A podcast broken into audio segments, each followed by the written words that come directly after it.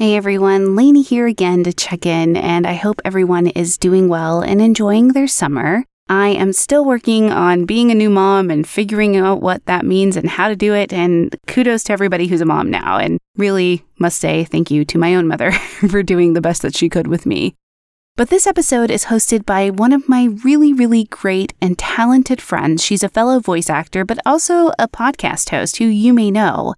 Her name is Tawny Platis, and she hosts the Death is Hilarious podcast. And you can find the Death is Hilarious podcast on any podcast platform that you listen to. You can also follow her on Instagram and Twitter at That Death Pod and on TikTok at Tawny Platis. I promise that you will find her content hilarious. She does an incredible job of working through the grief that she feels from losing her husband, the love of her life and soulmate, by using humor and helping others see that Sometimes maybe death is hilarious, but not in the way that you think. Okay, here's Tawny. Explicit content is found in this episode, so listener discretion is advised. Welcome back to the True Crime Fan Club podcast. I'm your host, Tawny, of the Death is Hilarious podcast. I'm filling in for Lanie, who is on maternity leave. Transgender violence is a growing epidemic, particularly against women of color. Murders of transgender women reached an all time level in 2020, with 37 transgender deaths by November 20th, Trans Remembrance Day. One teen brought this violence to mainstream media in 2002. Okay, on to the show.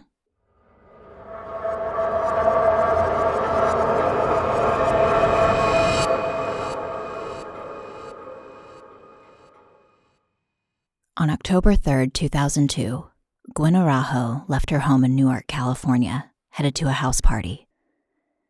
She was wearing a denim mini skirt and top, along with flip flops, but carried a pair of pants to put on in case she got drunk. The pretty 17 year old already knew better than most the dangers that came from being drunk around rowdy teens and went prepared to parties. Gwen wasn't an ordinary teenage girl. She was actually transgender and still had male genitals. Gwen knew having a pair of pants to change into once she got drunk would help conceal her birth sex. Unfortunately, this time, it didn't work. Nicole Brown said the gathering was peaceful and lazy, with clouds of smoke hanging around the room as the group drank and smoked cigarettes. In attendance, aside from Gwen, were Nicole, her boyfriend Paul Merel, his brother Jose Merel, Michael Magidson, and Jaron Chase Nabors. They were all gathered at the Merel residence. This group knew Gwen as Lita, the other name she chose to go by at times, but we are going to stick to Gwen. Nicole told reporters that a few weeks before, she and Gwen had gotten into a fight at another party. Nicole had started urging Gwen to do a striptease in front of the guys, and Gwen became annoyed. The two started fighting, as girls do, pulling hair until it escalated to exchanging blows. Nicole said she had never lost a fight with another girl, but Gwen landed a blow that made them question if she was female. Although Nicole and Gwen made up after the fight, on October 3rd, suspicion continued concerning Gwen and her sexual identity. The night began friendly enough, with a couple of runs to 7 Eleven for more beer and cigarettes. On one beer run, Gwen told Nicole she had crushes on Michael and Jaron both. Michael and Jaron were at a club with Jose Merel and a man Nicole knew only as Jason.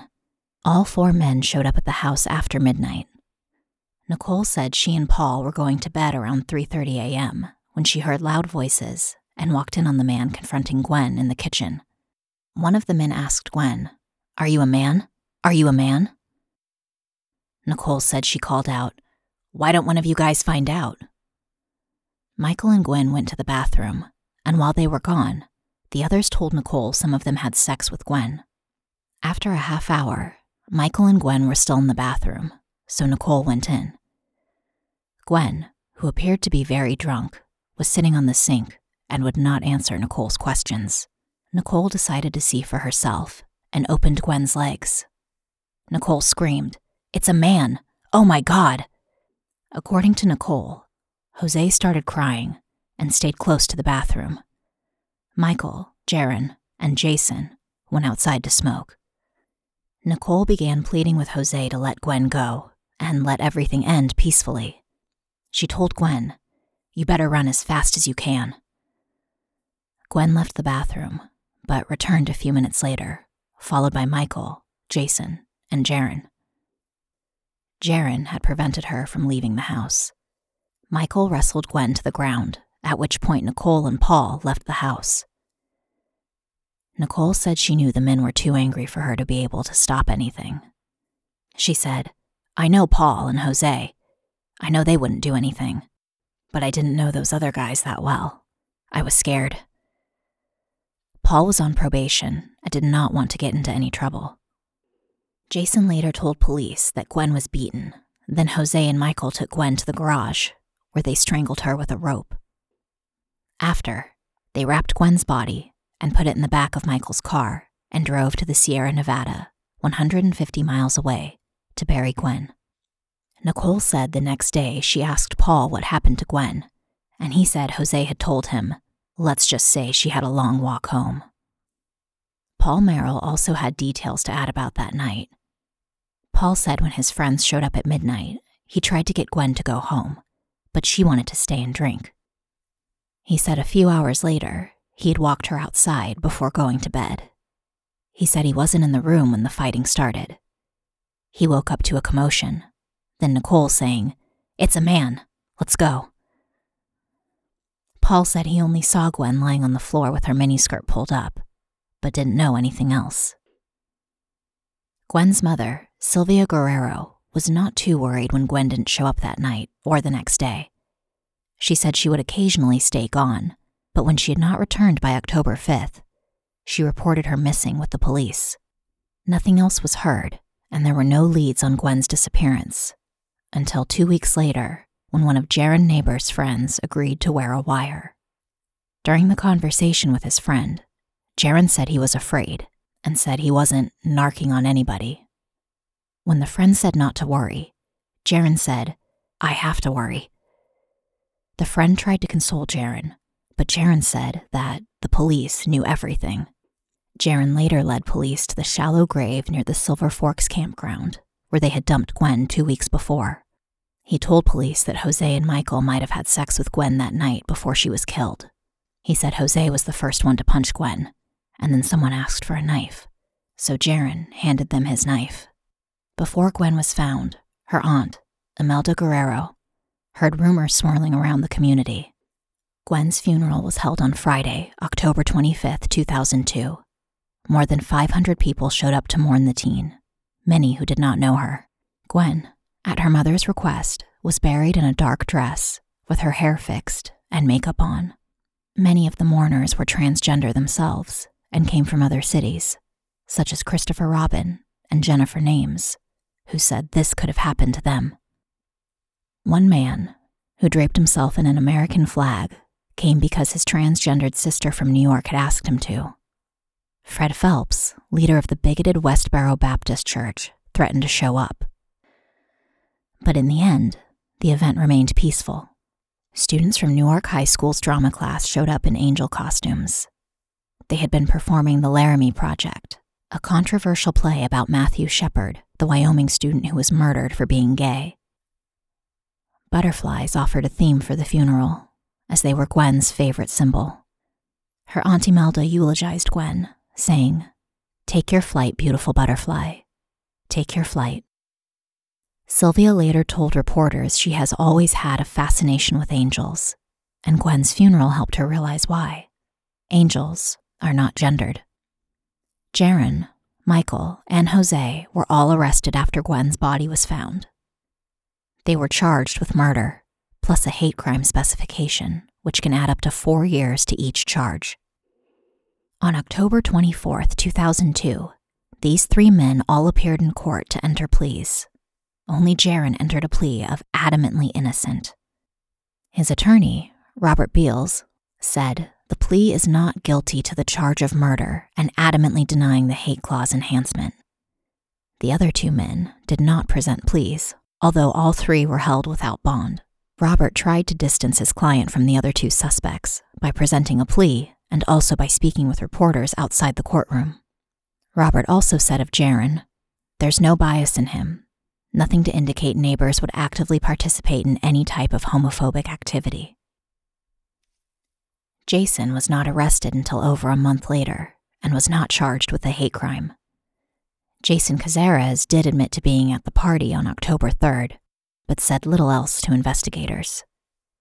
A search warrant executed at his parents' home resulted in the retrieval of two shovels, a pickaxe, a spade, and two hoes, although Jason's mother said she was not aware of him using these implements recently. In January 2003, at a preliminary hearing for the four men accused of Gwen's murder, a witness testified she had received a phone call from Jason around 3 in the morning of October 4th, 2002. She could hear a disturbance in the background, basically yelling at someone to tell him the truth about something. This witness had recently had a sexual relationship with Jason, but knew all four defendants and considered them all close friends. She thought one of the voices she heard in the background was that of Jose Merel. She had also told her mother previously she heard someone say, I am a girl, but in her testimony said she wasn't sure. She admitted she was a reluctant witness because of her friendship with the men.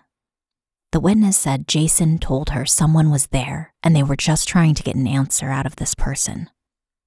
She said when Jason hung up, he said, Something's about to go down.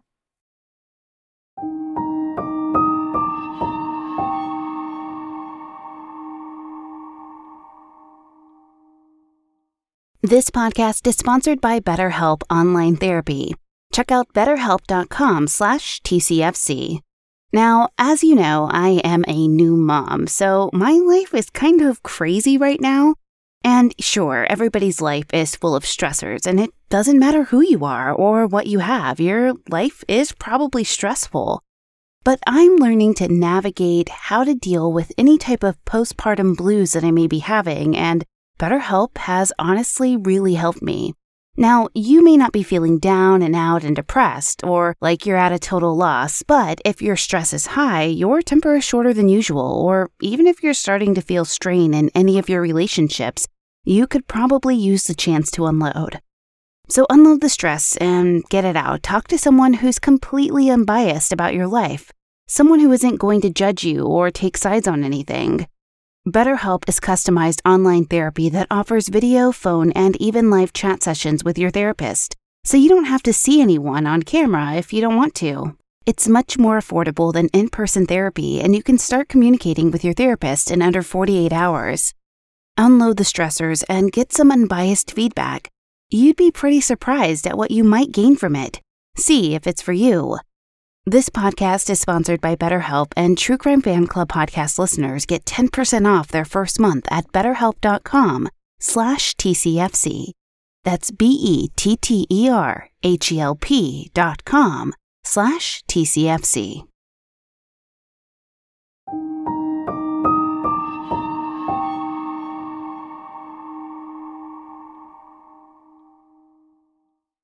In March 2003, a judge ruled that Michael, Jason, and Jose would all be bound over for trial. Jaron had pleaded guilty to voluntary manslaughter after agreeing to testify against his friends. The trial for the other three did not begin until March 15, 2004, with Jaron Nabors being the star witness for the prosecution. He provided many more details into Gwen's death, such as Gwen was hit on the head with a can of beans and with a frying pan.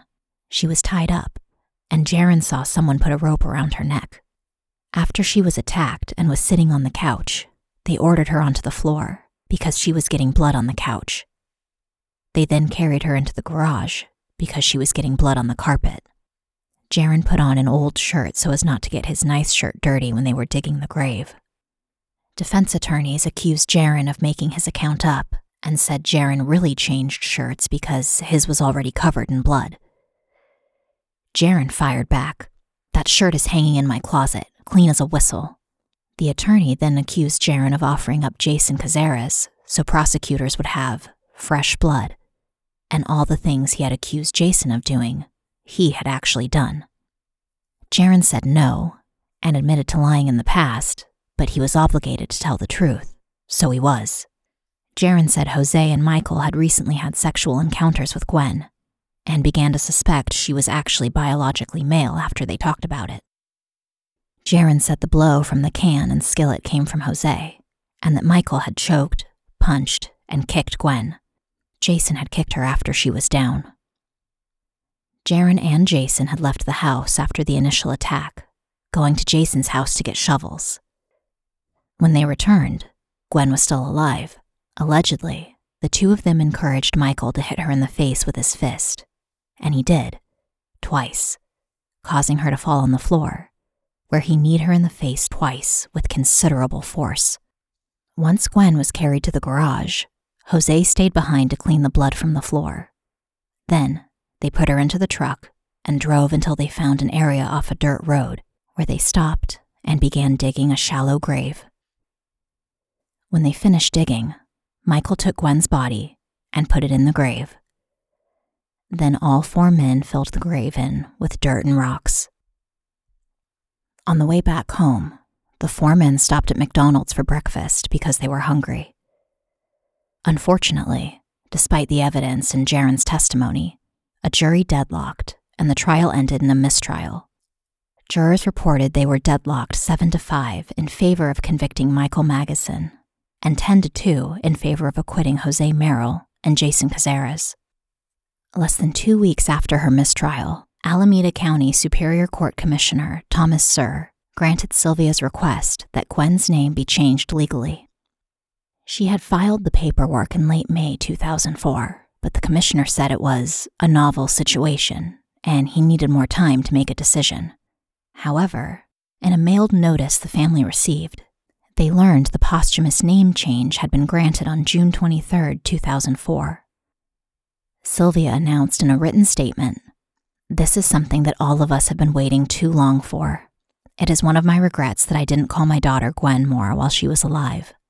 Having this order granted helps me to put that regret to rest. For the first trial, the defense practiced some character assassination and also essentially used the trans panic defense. In the facts of the case, Gwen was described as being pretty, flirtatious, and often acted in a sexually suggestive manner. Gwen's case led to the introduction of legislation that would prohibit defendants from contending that they were provoked to kill by discovering the victim's disability, gender, nationality, race, ethnicity, religion, or sexual orientation. In the second trial, more activists in the trans community were committed to a trial where Gwen was not blamed for her own death. Unlike the first trial, Gwen was referred to as she rather than by her biological gender. One of the defense attorneys in the second trial objected to several photographs of the murder scene, saying, The photos are too gruesome, will be prejudicial, and have no probative value. The judge ruled that most of the photographs would be allowed. The second trial, which lasted throughout the summer of 2005, had a much more satisfactory outcome for the transgender community. Michael and Jose were both found guilty of murder and sentenced 15 years to life. They were cleared of the hate crime charges. Unfortunately, after seven days of deliberation, the jury remained deadlocked about Jason. The jurors were divided 9 to 3 for convicting Jason. On December 16, 2005, Jason Cazares pleaded no contest to a charge of voluntary manslaughter. His sentencing did not occur until January, when the other two men were sentenced, but his attorney asked that Jason's sentence not begin until March, when his third child was due. He was released on $1 million in bail. In January, Jason was sentenced to six years in prison. Gwen's mother addressed the court during the sentencing and said to the judge, I had hoped that I would feel some satisfaction that justice had been done when I finally got in front of you. Instead, I just feel sick. Nothing anyone does is going to bring Gwen back to me. I guess I just hoped that knowing these men, who so callously ended her life, were going to pay for their actions, would ease the pain. But it doesn't. I'm not sure anything ever will. She added that Gwen was robbed of her ability to live a full life, and her family was robbed of sharing that with her. Because of these men, none of us will get to do these things. Instead, we've each been given a lifetime sentence of loss and sadness. While any of them could have stopped this from happening, none of them did. I know that two of them, Jose and Jaron, regret those decisions very much. I applaud their bravery for coming forward in different ways and at different times. That is what real men do. They take responsibility for their actions, no matter how imperfect. I know that putting these men in jail for a long time won't change any of these things. But if they miss birthdays, anniversaries, holidays, if they miss their children growing up, maybe they'll better understand what they have taken from us. And even if they are celebrating these events in prison or watching the world from their cell, at least they are able to celebrate and watch. Gwen isn't. Gwen's brothers also spoke, saying, When they killed Gwen, they killed us too. They are murderers, cowards, and losers. Gwen's aunt Imelda Guerrero also spoke, saying, I hate all of them. I hate them all because they took her. I hate all of them because they hurt my family. Jose Merel wept while the family members spoke, occasionally looking at the family members. Michael Magidson was stony faced, staring ahead of him. Jason Cazares shook his head slightly in apparent disgust when Sylvia read a statement prepared by Gwen's uncle, David Guerrero. Jason Cazares, I want to share with you that I hate you the most. All in all, you got a slap on the hand sentence. David called Jason the ringleader.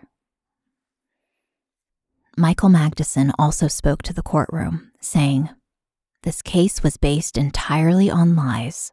I received nothing close to a fair trial. He then said he accepted his responsibility in Eddie's death, calling Gwen by her birth name. Jose Merel spoke to the family directly, apologizing. I know no matter how many times I say I'm sorry, it won't change anything. I wish I could go back and erase that day, but I can't. None of us would be here if I hadn't become so deeply saddened that night. He also said he did not kill Gwen. In October 2016, Jose and Michael went before the parole board. On October 14, 2016, Jose was granted parole. Michael Magidson declared to the parole board he was not ready for release. Sylvia Guerrero had fought Michael's parole, but had actually asked for Jose's parole. Jose was remorseful and had a good record in prison. Michael, however, had a poor prison record. Sylvia said she felt like Jason and Michael were the ringleaders and did not feel as if Jose should have been charged with a lesser charge. She also said some of the other party goers should have been charged, since they could have helped Gwen, but did not. Gwen was a beautiful teenager and a young lady. Her mother had always known something set Gwen apart from others. Even though Gwen played Little League and went fishing as a child with the boys, there was always something a little different about her. Unfortunately, other people sensed this too, and Gwen was tormented as early as first grade. Other students teased her, called her names, and even threw rocks at her. Her mother found out and began driving her to and from school. As a teenager, Gwen tried to get a job, but couldn't because her legal name and identity did not match. The July before her death, Gwen was stabbed in an alley. Her mother picked her up, and a police report was filed. The Newark police said they knew Gwen had a problem with alcohol. Sylvia never read the police reports and wants everyone to know she accepted Gwen. She tried to call her Gwen in public, but sometimes a lifetime habit is hard to stop. Gwen's mother sometimes lapsed into male pronouns, but said she preferred the use of feminine pronouns, out of respect for Gwen. On their last night together, Sylvia had picked up hair dye because Gwen wanted them to do each other's hair. She was a little put out when she arrived home with the dye, and Gwen said she was going to a party. Gwen modeled for her mother, showing off the blue jean mini skirt she had borrowed from a friend. Sylvia wasn't comfortable with the skirt something mothers of teenage girls everywhere can empathize with. But Sylvia had a deeper concern that the skirt would not conceal Gwen's biological identity. So, to appease her mother, Gwen took along a pair of pants. When she was found, Gwen still had the miniskirt on that she had been so proud to show her mother. Sylvia also said Gwen felt feminine and never, never felt masculine. I never understood what she felt. She came out three years ago and was still confused. She said she and Gwen had long talks about sexual identity, which were rarely easy conversations. She admired Gwen for having the guts to dress as a girl, especially in this town.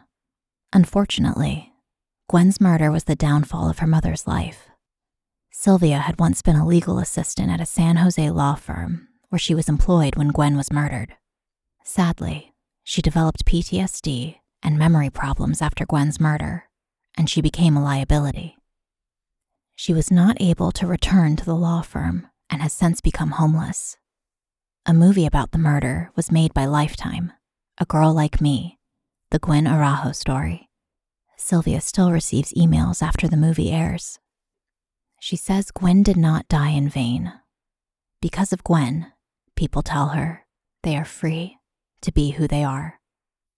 At an early hearing for the first three suspects, Sylvia read a statement I loved my child beyond words. I gave my child life, and I simply cannot understand how anyone else thought they had the right to take the life which I gave. I want justice, because this should never have happened, and I never want it to happen to any other child or any other family. Okay, fan club members, as I conclude this episode, my one question to you is How will you sleep tonight? Thank you for listening. If you enjoyed this episode, please leave a positive review and rating on Apple Podcast or your podcast player of choice. It really does help. You can find us on most social media channels, Twitter at TCFCPod, Facebook.com slash TCFC Podcast, Instagram at True Crime Fan Club Pod, and of course, our website is truecrimefanclub.com. If you have an episode suggestion, send us an email at tcfcpod at gmail.com. This episode was written and researched by Susie St. John. Content editing by Brittany Martinez.